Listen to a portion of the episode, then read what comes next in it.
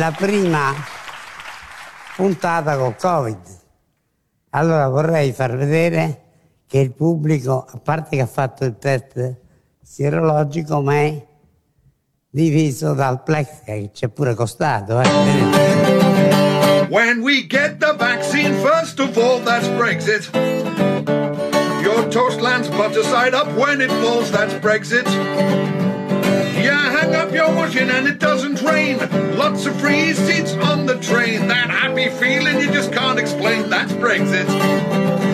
Your car keys are the first place you look, that's Brexit. When you think you're in trouble, but you're off the hook, that's Brexit. The birds are singing in the trees. Everyone says thank you and please, and you still haven't you can't stay in your foreign home, your phone costs a thousand pounds to run, and the company you were working for packs up and moves its plans. Dedicata a Bojo. You're living in reduced circumstance, and Kent is now a part of France. No food or medicine on the shelves. That's not Brexit, that's something else. Tutti insieme! When you still know what you voted for, that's, That's Brexit. Dai Fabio. But you don't know what that means anymore, That's that's, Brexit. When you don't even care how much they lied, and all that you can feel inside is bitter, hollow, baseless pride, that's Brexit. That's Brexit. That's Brexit. Merry Brexit, everyone.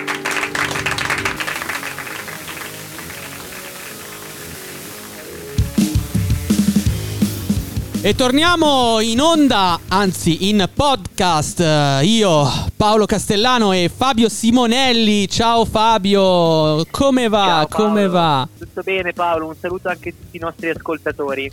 Un saluto a tutti i nostri ascoltatori di Eurovisione, il programma di radio statale che vi informa sulle le notizie principali della settimana europea. Fabio, abbiamo sentito una bellissima canzone all'inizio dedicata alla Brexit, perché la Brexit sarà uno dei temi salienti di questa puntata di Eurovisione che eh, cade in un periodo natalizio, in un periodo di gioia, di feste, di regali, anche se non si può andare in giro a comprarli perché siamo in zona rossa, in zona, in zona gialla, in zona arancione, però è lo spirito che conta, è lo spirito, l'importante è avere quello. Però diciamo che noi siamo qui a farvi compagnia, ad informarvi e ora Fabio Simonelli, come in ogni puntata, ci farà un attimo la sintesi di quello di cui parleremo in questa puntata di Eurovisione. Vai Fabio. Ecco, diciamo Paolo che lo spirito più che avercelo, quello lì se l'era bevuto probabilmente, però eh, andiamo e passiamo Un grande artista serie, che non sarà dimenticato. Sper- spero al più presto invece. diciamo che parleremo, come giustamente hai accennato, di Brexit e in particolare del rapporto tra Bojo, tra Boris Johnson, il premier inglese, e Ursula von der Leyen, ovvero la- il presidente della Commissione europea, perché bisogna decidere sulla Brexit e bisogna trovare un accordo, perché attenzione, il Regno Unito potrebbe tirarsi indietro, ma non diciamo altro per il momento. Poi parleremo del- delle elezioni in Romania, Sì. eh, perché effettivamente già nelle scorse settimane all'interno dei nostri social eccetera vi, a- vi avevamo anticipato che poteva cambiare qualcosa in quel paese in particolare nel rapporto che c'era con Bruxelles e poi quindi oggi ne, ne parleremo ne discuteremo insieme e poi amico mio la notizia della settimana è sempre una cioè la no- eh, settimana scorsa abbiamo parlato di che cosa? Del eh, grandissima orgia che c'è stata in, eh, in Belgio, a Bruxelles, tra ricordi. Grande fatto questa principale dell'Europa. siamo, secondo me, anche superati. Siamo anche superati perché parleremo di una pizzeria che ha destato scandalo in eh, Germania e in qualche modo c'entra anche la Sicilia, ma non vi annunciamo altro. Sì, Fabio, non anticipiamo troppo, non diciamo troppo, lasciamo un po' di mistero, poi scoprirete insieme a noi tutti i temi della puntata. Però io vorrei iniziarla con una- un, breve, un breve commento allo scontro che c'è stato tra Corrado Augias e Matteo Salvini. Sai chi è il Matteo Salvini, no? Credo Sì, tutti. no, no? spieghiamo chi Matteo è Salvini. Corrado Augias nostri Ma come ti permetti? Si ribalta la situazione. Sì, Corrado Augias è un intellettuale di, de sinistra, un, una, una delle firme di, di, Repubblica ed è anche un, credo, acerrimo nemico ideologico di Salvini, forse sì. Però c'è stato uno scontro a carta bianca su eh, Rai 3 e ve lo facciamo un attimo ascoltare e lo commentiamo insieme.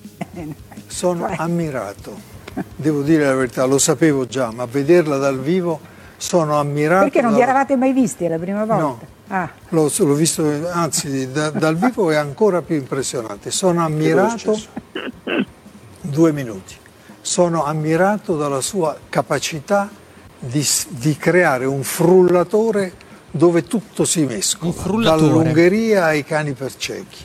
Io vorrei riportarla alla domanda che ha fatto Bianca Berlinguer. Bellissimo. Lei ha detto mi occupo dell'Italia. Eh. Bene, occuparsi della Polonia e dell'Ungheria oggi vuol dire occuparsi dell'Italia. Ha ragione. Perché quel veto deve essere superato perché quei 200 miliardi, se ricordo bene, possano arrivare e possibilmente essere ben spesi.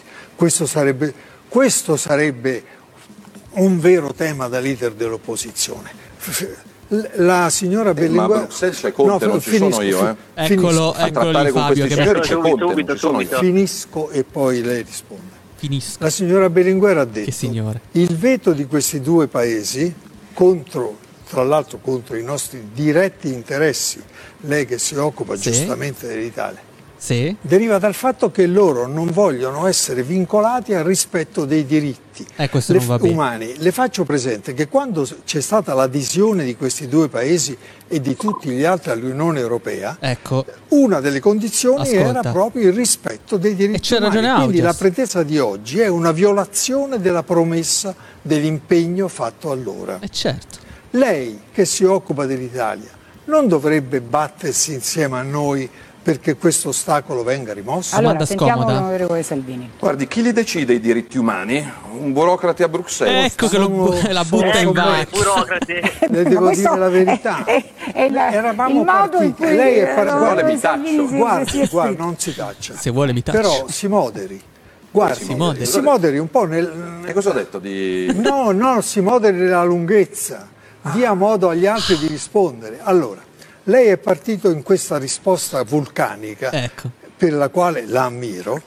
Lei è partito dalla domanda, chi decide il rispetto dei diritti umani? Un burocrate Fabio, senti come fa l'esegesi. Era... lei è partito da lì per certo. arrivare alle tasse. No, ma quello gliel'ho allora, chiesto fermo, io. Scusi, adesso. no, adesso chiedo due minuti. Sì. Allora, la risposta. La risposta. Un momento solo. Momento la risposta non è questa. Chi decide rispetto dei diritti umani sono due possibili organi istituzionali dell'Europa. Oh. Uno è il Parlamento. Finalmente europeo, qualcuno lo spiega. Con voto. Due è una Corte. Ma io le faccio presente che tutti questi due organi possono anche non intervenire, perché nel momento in cui il leader ungherese Orban teorizza e proclama certo. la democrazia illiberale. Bravo, Sa cosa vuol dire la democrazia illiberale? Vuol dire quello che la Berlinguer ha detto prima, che la stampa non è più libera, che l'opposizione... Lei in Ungheria si troverebbe in serie difficoltà. Guardi che Orban sta no, governando l'Europa col PD. Eh. Mi faccia finire. Io non sono al governo dell'Europa. Scusi, Orban sta Salvini, governando col PD. Ma tu... nel manico, la eh, lei in Ungheria si troverebbe in difficoltà per come leader dell'opposizione mutatis mutandis ovviamente. Eh Questo significa occuparsi dell'Italia. Significa vedere che una democrazia illiberale che tale si proclama sta impedendo forse, speriamo di no, a noi di avere i nostri danari. Okay. Mi sono spiegato. Ah, che poesia, che poesia, che musica per le mie orecchie, Augias. Finalmente qualcuno che con calma, con pacatezza affronta quel turbinio di liste, di invocazioni, di slogan di Salvini che fanno fanno, fanno, pensare, comunque ti tramortiscono dal vivo, anche Augias l'ha detto, io dal vivo ho difficoltà a parlare con Salvini, lei è veramente fenomenale. E, e questo, questo, era per farvi capire no, quello che accade anche nei salotti televisivi, quello che si dice nei salotti televisivi. Eh, abbiamo, parlato di, abbiamo parlato di Ungheria, abbiamo parlato di Europa, ora l'Europa è al centro, è al centro delle cronache politiche perché, come hai detto tu precedentemente Fabio, ora l'Europa sta trattando la Brexit con il Regno Unito. Cosa, cosa, cosa, cosa succede adesso? Allora Paolo, ricordiamo che entro il 31 di dicembre, Sì. ovvero entro fine anno, Sì. Si dovrà per forza decidere, cioè si certo. dovrà trovare un accordo sull'uscita del, del Regno Unito dall'Unione Europea. Sì. Quindi questa è la prima cosa da dire. La seconda cosa da dire è che questo accordo in questo momento non c'è e sembra molto lontano, anche perché non eh, si trova una soluzione tra i due leader principali questo di- da questo punto di vista, ovvero il premier inglese Boris Johnson e il presidente, anzi la presidente della Commissione europea Ursula von der Leyen, Certo. che si dovranno a vedere per forza nei prossimi giorni perché sembra che il, il Regno Unito sia venuto meno a un accordo già in qualche modo prefissato, ovvero il withdrawal agreement, cioè il, il vero e proprio la bozza, diciamo, di accordo di uscita. Mm. Ecco, i britannici non vorrebbero più ehm, applicarla per tutta una serie di motivi, Sì. tendenzialmente per tre motivi legati alla governance, Sì. legati alla pesca, Sì. qui neanche entriamo in discussione perché fa anche un po' ridere la cosa. Ah, guarda, la pesca, legati- lo abbiamo detto già l'altra volta, Fabio, è un, eh, è un punto simbolico. Cioè, la Chiaro. pesca vale lo 0,1 del PIL, ragazzi, non vale un cazzo la pesca. Per una questione di, di tradizione, di usi e costumi del Regno Unito, la pesca è qualcosa di importante. Per i nazionalisti e per i sovranisti è un punto che serve a compattare le masse, anche le masse di Bojo di Boris Johnson. Di conseguenza, eh, Boris Johnson eh, su questo punto potrebbe cedere, Fabio. Non credo che sia un punto così fondamentale per il Regno Unito in questo momento. No, hai ragione Paolo, potrebbe assolutamente cedere. Secondo me cederà molto meno sul terzo punto, ovvero il level playing field, cioè la possibilità da parte dell'Unione, del Regno Unito Sì. di sponsorizzare, di avvantaggiare in maniera anticoncorrenziale le sue aziende. Ecco. Perché? Perché nel momento in cui il Regno Unito uscirà dall'Unione Europea, però non uscirà dal mercato unico europeo, Certo. il che significa che bisogna restare all'interno delle regole del mercato unico e all'interno delle regole del mercato unico però c'è anche quella di non sponsorizzare, di non avvantaggiare le proprie aziende in, ehm, in contrasto o comunque in concorrenza con eh, quelle straniere, insomma quelle di altri paesi europei. Queste le condizioni che ha messo l'Ursula von der Leyen e che ha chiesto a Boris Johnson. Dunque Esatto, rispettare esatto. le regole del mercato unico europeo se vuoi rimanere all'interno di esso. Ok. Esatto Paolo. E ti dirò di più, ti dirò di più che si sono sentiti i due perché c'è stata una telefonata eh, nelle ultime ore, però, e questa retroscena che fa anche un po' ridere, pare che Bojo a un certo punto abbia chiesto una pausa dicendo ti richiamo dopo e poi non l'abbia più richiamata. No, io questa non l'ho letta. Ho letto che si sono parlati al telefono per un'ora e mezza. A un certo punto Bojo, o chi fa per lui, ha chiesto un incontro diretto, perché un incontro diretto ehm, eh, risul- risulterebbe più significativo che una chiamata al telefono. E Sì, questo incontro sì, dovrebbe esatto. avvenire domani o dopodomani.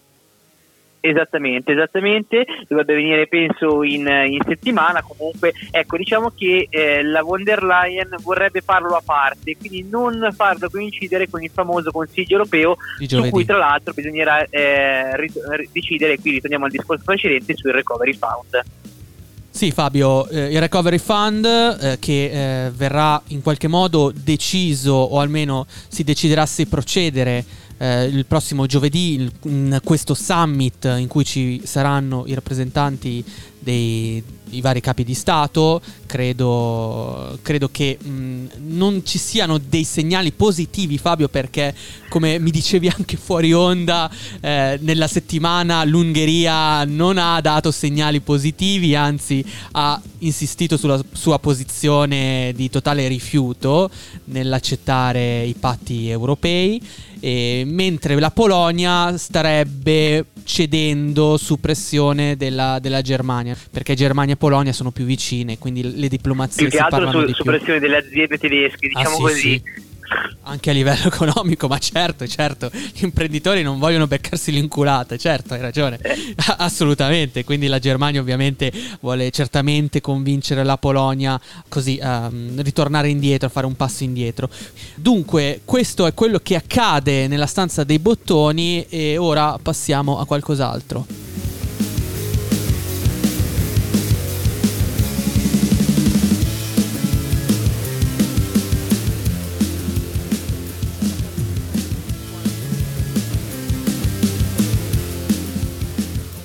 Abbiamo incominciato a fare i primi corridoi umanitari. Quando? Come- co- no, no. Ma perché contare ride? quan- Ma perché ride? Perché ride su queste cose così serie?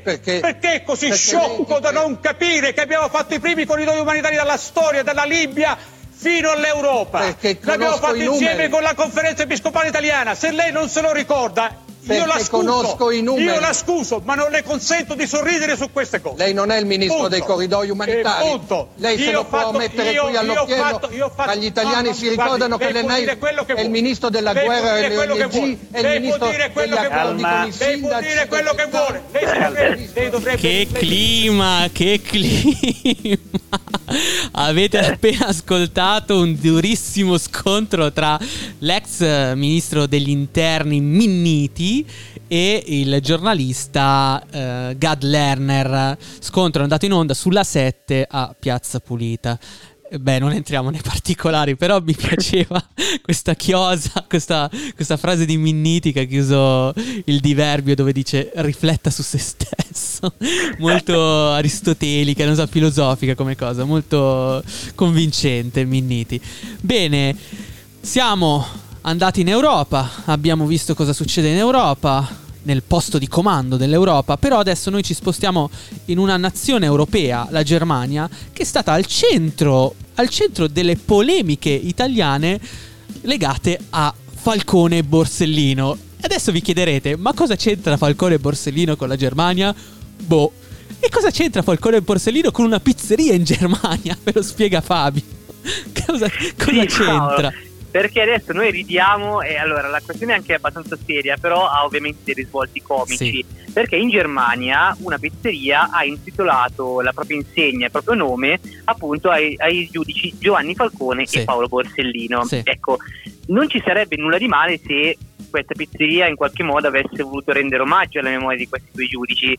Il problema è che hanno voluto creare il classico stereotipo italiano mafioso, ok? Perché all'interno, all'interno si trovavano per esempio dei quadri di Don Vito Corleone, quindi il padrino, tra l'altro un personaggio assolutamente inventato, quindi neanche un, un personaggio effettivamente un, un mafioso storico, cioè proprio una- un personaggio inventato, ma la cosa più bella, caro mio, è che si trovavano dei buchi nel muro.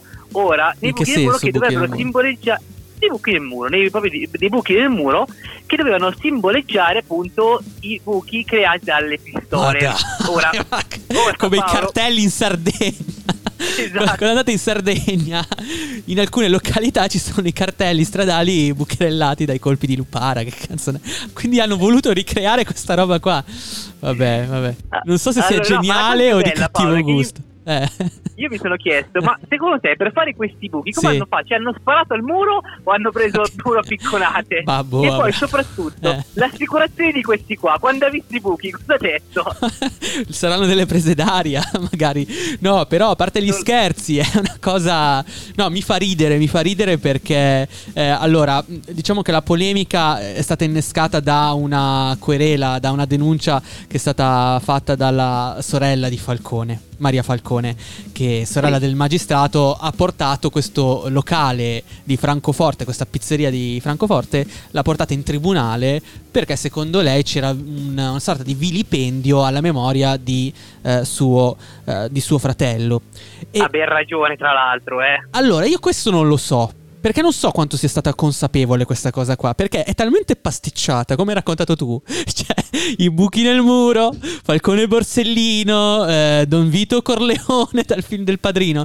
Quindi non so quanto sia voluto. Secondo me è anche abbastanza, anche abbastanza uh, successa per caso. Secondo me il tizio, questo tedesco che ha aperto la pizzeria, avrà cercato su internet Mafia Italia e avrà visto su Wikipedia queste foto qua. E poi le ha unite, ci ha fatto un pastone e le applicate nella sua pizzeria. Che eh, insomma, io, io Fabio, quando prima ti ho sentito dire, ah, sarebbe andato bene se la pizzeria avesse commemorato Falcone Borsellino, ecco, già demandare, già affidare No, a una sì, esatto, pizzeria l'altro. ricordo di, No, di ovvio, due magistrati. sì, sarebbe mm. di cattivo- No, sicuramente quello sarebbe stato di, co- di cattivo gusto. Anche quello, anche quello. A sproposito, diciamo a sproposito, ecco, eh, però eh, a maggior ragione dico... eh, No, allora io sono modo- Io sono d'accordo per fare una pizzeria a tema. Perché come ci sono i locali a tema hawaiano, a tema anni 50. Cosa, cosa lo fai a tema mafia? Sì, perché no? Che tema è? perché no? Beh, ci sono i videogiochi sulla mafia. Sì, certo. Se non mi dicesse voglio aprire una pizzeria a tema ISIS, gli direi. "Mm, mm."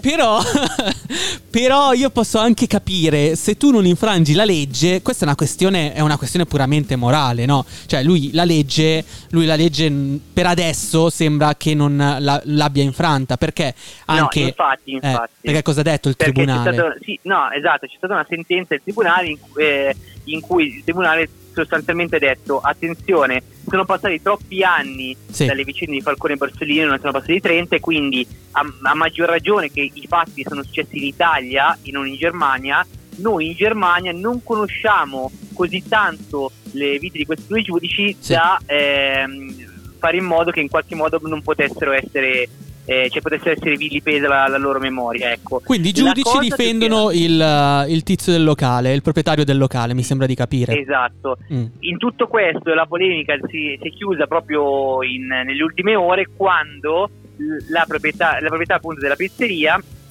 ha mandato una lettera alla nostra ambasciata a Berlino in cui si Vabbè. afferma di non aver voluto mai minimizzare il crimine organizzato, di Sì. non aver voluto urtare la sensibilità delle famiglie dei due procuratori, ma non solo dei due procuratori, ricordiamolo sempre, ma anche degli uomini della E scorta. quindi? E quindi ovviamente si è, si è conclusa così, con nulla di fatto, perché mh, nel concreto la sentenza ha dato ragione a loro e a questo punto loro cosa hanno detto? Vabbè, in qualche modo cambiamo il nome. Ora, Ah, eh secondo beh, te buono, sarà, sarà perché hanno voluto fare pace con Maria Falcone o comunque con la vicenda o perché semplicemente hanno perso i clienti? Non lo so, non lo so. A pensare male perché hanno perso dei clienti e non conveniva. Perché I pochi che sapevano, se ci andavano, so- so- sono dei coglioni. Cioè, senso. Evidentemente. Ok, ok. E già, e già lì abbiamo smentito il, il magistrato, il giudice che, che ha fatto quella sentenza.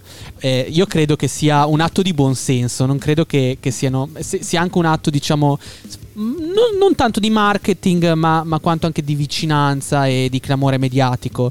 Quindi io non, non direi che queste persone stiano mentendo oppure stiano facendo delle, delle dichiarazioni di facciata, però hanno fatto un gesto comunque di vicinanza nei confronti di Maria Falcone perché hanno detto che cambieranno il nome alla pizzeria. Cambiare il nome significa anche togliere quelle fotografie? Non lo so. Questo non, Soprattutto il non lo vero so. mistero sarà questo, ma i buchi li tapperanno o no? I buchi li tapperanno no. Vabbè, comunque è andata così. e, mh, alla fine non sappiamo se Maria Falcone farà ricorso in appello. Lei ha detto di sì. Però se il locale cambierà a nome e basta, non ci sarà più nient'altro da fare e avrà vinto la, la Maria Falcone.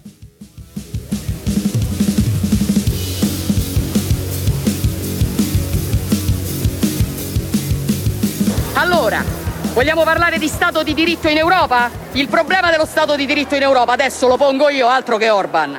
No, Orban, gli ungheresi, i polacchi, adesso c'è un problema in Italia di difesa dello Stato di diritto. E il problema lo voglio porre io, perché in nessuna democrazia degna di questo nome le istituzioni si usano così. Presidente Conte, forse non le avrebbe fatto male fare un giro nei luoghi rappresentativi, forse non le avrebbe fatto male essere eletto da qualche parte una volta nella sua vita per capire il valore della democrazia, perché non è questo. Lo pongo io adesso il problema dello Stato di diritto e chiedo ufficialmente al Presidente della Repubblica Mattarella che cosa pensi di questo uso delle nostre istituzioni. Giorgia, calma, calma, siamo sotto Natale, non c'è. Ti viene un coccolone se continui così, non puoi continuare a gridare poi in aula. Sì, La sembra un po', caro Paolo. Sembra, te lo ricordi il personaggio clamoroso di Fabio De Luigi a mai dire gol? Medioman, te lo ricordi? lo faccio io, questo adesso lo dico io. Ecco, più o meno. Ah, mi ha ricordato quel personaggio lì, l'intonazione è esattamente uguale. Fa molto ridere questo video, effettivamente. È caduta la connessione, potenti mezzi potenti mezzi del Parlamento della Repubblica Italiana. Anche sulla connessione rompi i coglioni. Però, Una cosa incredibile. c'è ragione, eh, perché effettivamente se tu vai a vedere le dirette del Senato sono ancora in 4 terzi. Perché siamo in 16 9 da 20 anni questi sono ancora in 4 terzi. Cioè, 4 terzi dici quadrato, come i vecchi. Eh, sì. Eh vabbè, è andata così. Cioè, invece di fare? essere in 4K in 4 terzi, diciamolo. Eh... Sì, tra l'altro, nel frattempo è passato il 16.9, l'HD, il 4K ma, ma cosa ti aspetti da un governo che non sa neanche far funzionare un'applicazione per il cashback? Vabbè, perché abbiamo aperto con Meloni e il suo, il suo urlo contro lo Stato di diritto, contro Orban, contro Conte? Perché vogliamo parlarvi di una... non di un piccolo Stato, sì, magari è uno degli, degli Stati più poveri d'Europa, questo me lo concedi Fabio, senza darmi sì, sì, ecco, del cinico Parliamo di un paese dell'est che si chiama Romania e che secondo me in questo momento rappresenta un, un laboratorio per le prossime elezioni sotto il, la pandemia il coronavirus. Perché Fabio, come anticipavi tu in apertura di puntata, la Romania si appresta, anzi si è apprestata, cioè quindi eh, ha indetto le elezioni che si sono svolte nei scorsi giorni e sono state delle elezioni caratterizzate soprattutto da una bassa affluenza e dal pericolo del coronavirus. Quali, quali sono, chi sono gli attori di, questi, di queste elezioni e quali i temi in gioco?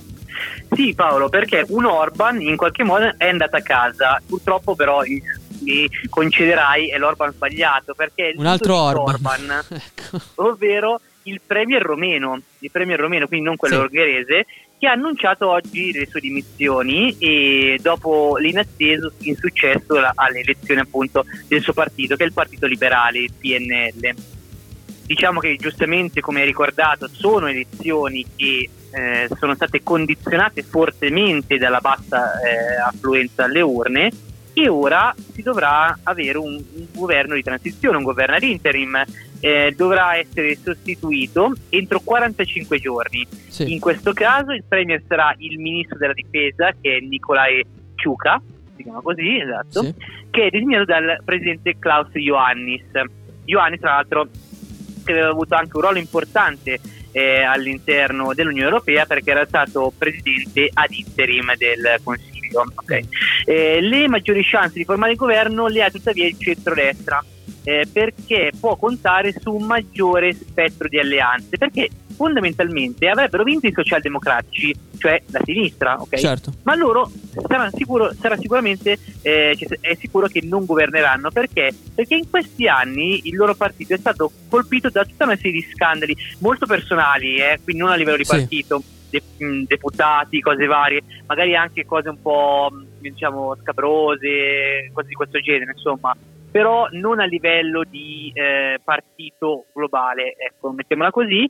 Singoli e, eh, casi, ok. Esatto, singoli casi. E purtroppo però anche per questi motivi non è riuscito a trovare degli alleati e mm. quindi nonostante abbia ricevuto il maggior numero di voti, okay, non, non, governerà ed è, probab- probabile appunto che sia la destra a, ehm, a governare. Sì Fabio, io volevo dire solamente una cosa sui temi di queste elezioni perché le grandi proteste eh, avvengono soprattutto per le questioni a, legate alla corruzione. Sappiamo che è un aspetto comune per diversi stati dell'est Europa il problema della corruzione. In Romania è un problema sentito, tanto che è stato fondato un, un partito che, come eh, dici tu, è un partito che formerà una coalizione con un altro partito invece europeista. Allora, il partito che mh, si, si, batte per, per, contro la corruzione dei propri politici, dei politici eh, rumeni, è l'Unione, ehm, l'Unione Salvate la Romania, si chiama così, mentre il partito Plus è il partito europeista della, eh, della Romania. Questi partiti sono molto giovani, Fabio, hanno quasi due anni e si vanno a scontrare contro i dinosauri della politica, in questo caso i socialdemocratici, che sono al governo da tantissimi anni. E, ehm, dunque eh, non si sa bene chi governerà, probabilmente come sottolineavi tu ci sarà una larga coalizione dove questi partiti si uniranno per, per, per governare il, il paese ehm, è chiaro che fa specie vedere che la, l'affluenza alle elezioni è stata veramente scarsa perché il 32% è bassissimo. Questo Vero. non è un dato, secondo me, relativo alla disaffezione politica, è un dato relativo al coronavirus, perché le persone avendo paura di contagiarsi magari non sono andate a votare.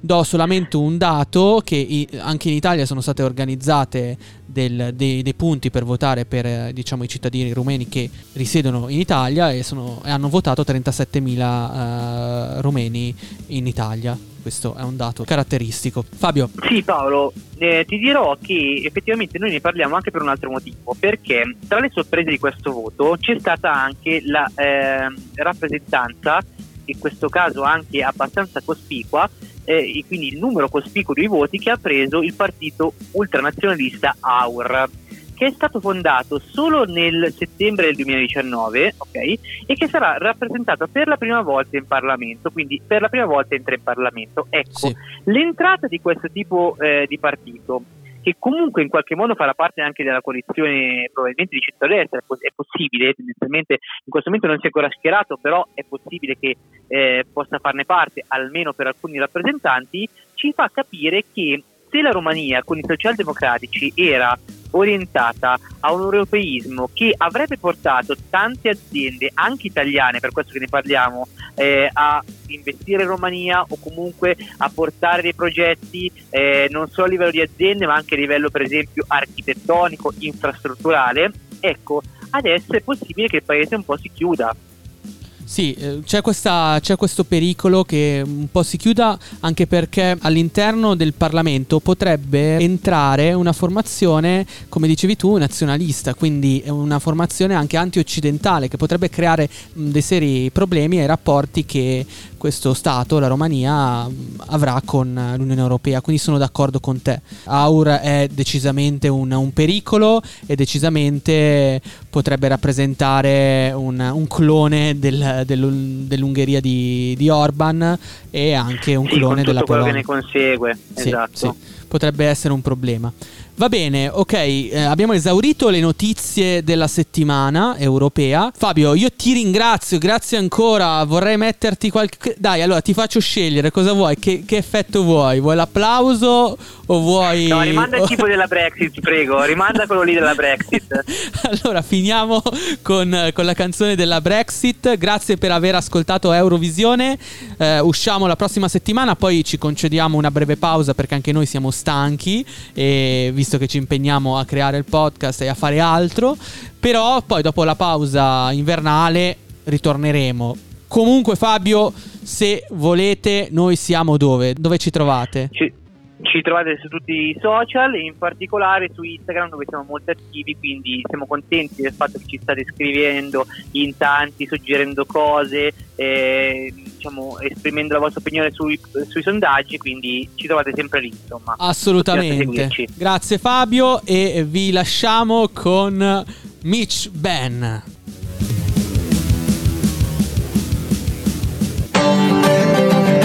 When we get the vaccine, first of all, that's Brexit. Your toast lands butter side up when it falls, that's Brexit. Yeah, hang up your washing and it doesn't rain. Lots of free seats on the train. That happy feeling you just can't explain, that's Brexit. Your car keys are the first place you look, that's Brexit. When you think you're in trouble, but you're off the hook, that's Brexit The birds are singing in the trees. Everyone says thank you and please, and you still haven't died from that disease, that's Brexit. When you can't stay in your foreign home, your phone costs a thousand pounds to run, and the company you were working for packs up and moves its plant offshore. When you're living in reduced circumstance, and Kent is now a part of France, no food or medicine on the shelves. That's not Brexit, that's something else. When you still know what you voted for, that's Brexit. But you don't know what that means anymore, that's Brexit. When you don't even care how much they lied, and all that you can feel inside is bitter, hollow, baseless pride, that's Brexit. That's Brexit.